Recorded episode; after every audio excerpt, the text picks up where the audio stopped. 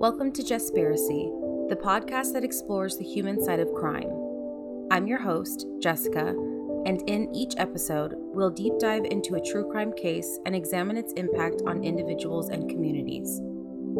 At Jespiracy, we believe in telling these stories with empathy and respect, shining a light on the often overlooked human aspect of crime. So, grab a cup of coffee and get ready to join us on a journey through some of the most intriguing and thought provoking cases in history.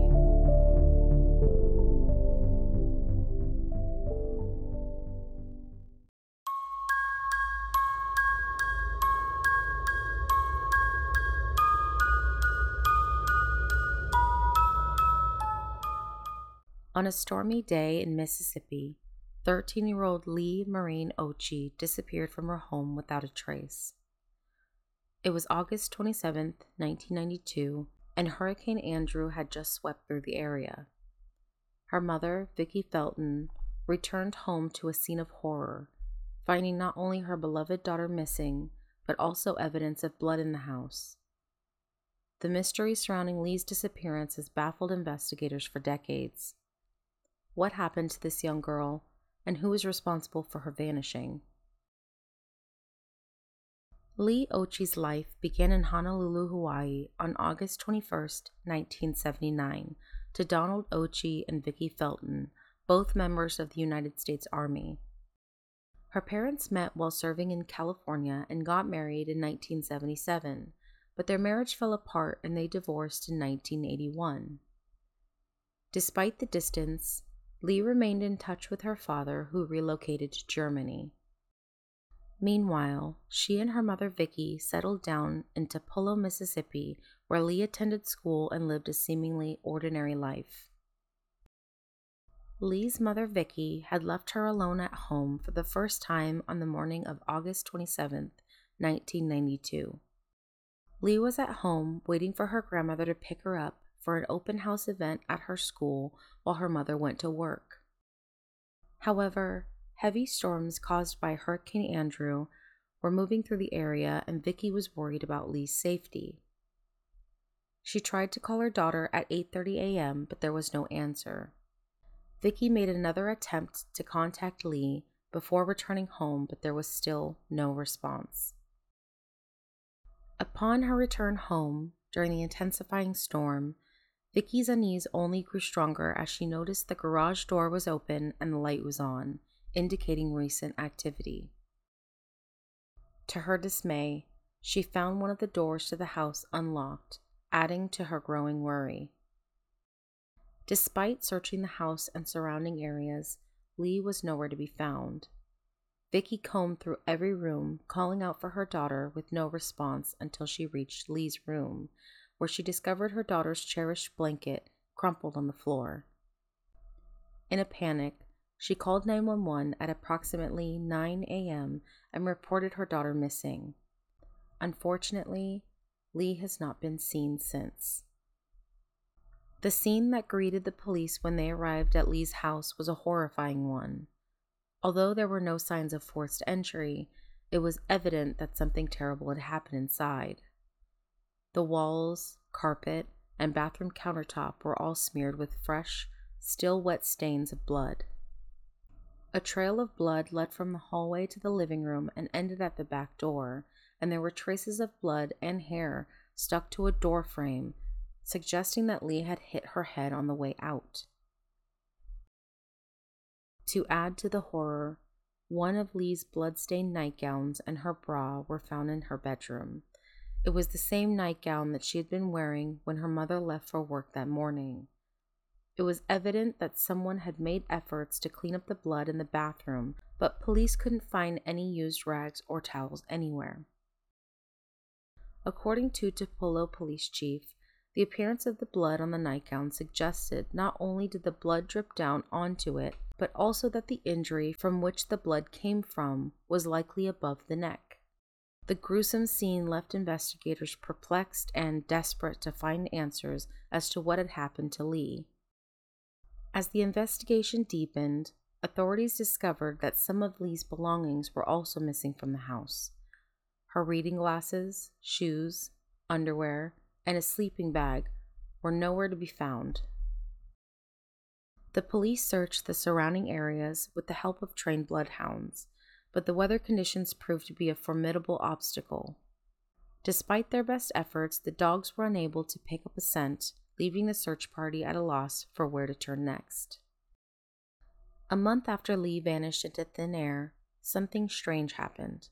A package containing her glasses arrived at her home. It was addressed to her stepfather, Barney Yarborough, but the street name on the envelope was misspelled and it had twice the necessary number of stamps. The package was postmarked from Boonville, a town 30 miles away from Tupelo. Inside the envelope, there were only the glasses. No message, no explanation, nothing. Police tried to gather any evidence from the envelope or the handwriting, but they came up empty handed. Also, the stamps had been drenched in water, rendering any DNA evidence unusable. To this day, the identity of the person who mailed the glasses remains a mystery. The police believe that the package was a deliberate distraction, but from what they did not know. The police chief stated, quote, there was no ransom letter or anything like that that came with those glasses. It was just those glasses. You would think if it was an actual kidnapping, you would have expected a little more to come along with that. End quote. On September 4th, 1992, eight days after Leigh's disappearance, an employee from a McDonald's restaurant in Boonville reported seeing a girl who had matched Leigh's description in the drive through. The sighting was investigated but later ruled out when it was determined that the child was not Leigh. The Clarion Ledger made a shocking announcement on November 9, 1993, 14 months after Leigh's mysterious disappearance, stating that a human skull found in a ditch near a soybean field had been positively identified by a Monroe County coroner through dental records. However, this claim was later retracted after further forensic testing revealing that the skull belonged to a missing 27 year old woman who disappeared in March of 1993. Unfortunately, they faced a daunting challenge as they had very little evidence to go on. Despite interviewing several persons of interest, no one has been charged in connection with her case. As soon as Donald learned of his daughter's disappearance, he expressed his gut wrenching feeling that it was already too late. While scouring the area for any sign of Leigh, locals began pointing fingers at Donald's ex wife as a potential suspect. Although Donald had his own suspicions, he struggled to believe that his ex wife could be involved. Meanwhile, rumors swirled that Leigh's stepfather, Barney Yarborough, who had been recently separated from her mother, was abusive towards her. However, after providing an alibi and passing a polygraph test, Yarborough was ruled out as a suspect. After Leigh's stepfather was cleared of suspicion, Vicki was subjected to three separate polygraph tests one by the local police and two by the FBI. Interestingly, all three independent examiners concluded that Vicki had displayed deception during the tests.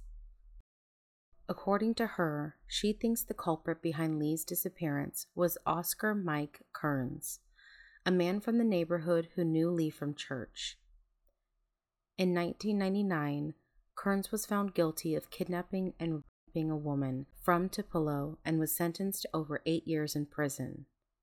However, he was released early after serving only half of his sentence. Nine months after Occhi's disappearance, Kearns abducted a ninth grade girl he knew from a Tupelo church, took her to Memphis, Tennessee, and sexually assaulted her. He was sentenced to serve over eight years for that crime, but was released before completing his sentence in 1997.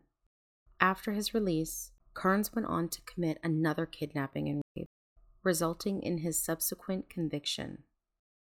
In 2017, the chief stated his belief that Vicki was still considered a person of interest in her daughter's disappearance. He said, quote, You still can't eliminate her. There are still too many unanswered questions for Vicki, and I don't know if that is unusual for somebody to go off to work and say, Well, I just left Leigh and I'm going to call and check on her. Why check on her that soon after she had left? The disappearance of Leigh Occhi remains one of the most baffling and heart wrenching cases in Mississippi's history. Despite the countless hours of searching, the numerous leads that have been followed up on, and the technological advancements made since 1992, the fate of Leigh Occhi remains a mystery. However, the case has never been forgotten, and the investigative efforts continue to this day. The Tupelo Police Department still receives tips and information regarding Leigh's disappearance and are actively pursuing any leads that may come their way. The Occhi family has never given up hope and continues to fight for justice for Leigh, holding annual vigils to keep her memory alive and to remind the public that she is still missing. The case has also had a lasting impact on the Tupelo community and beyond with many still haunted by the thought of a young girl disappearing without a trace. It has led to the changes in the way missing persons cases are handled and investigated, as well as renewed efforts to keep the public informed and involved in the search for missing persons.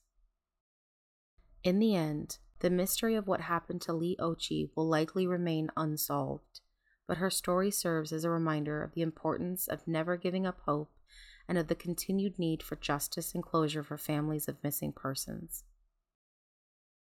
Leigh has been missing for some time now, and authorities are still searching for any information that may lead to her whereabouts.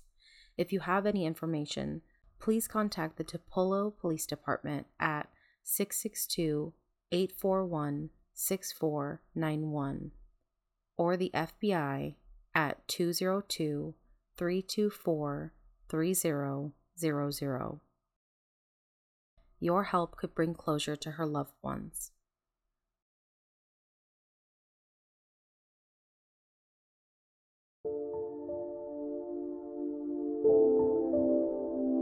That's all for today's episode of Jespiracy. Thank you for being a part of this journey as we uncover the intriguing and complex world of true crime together.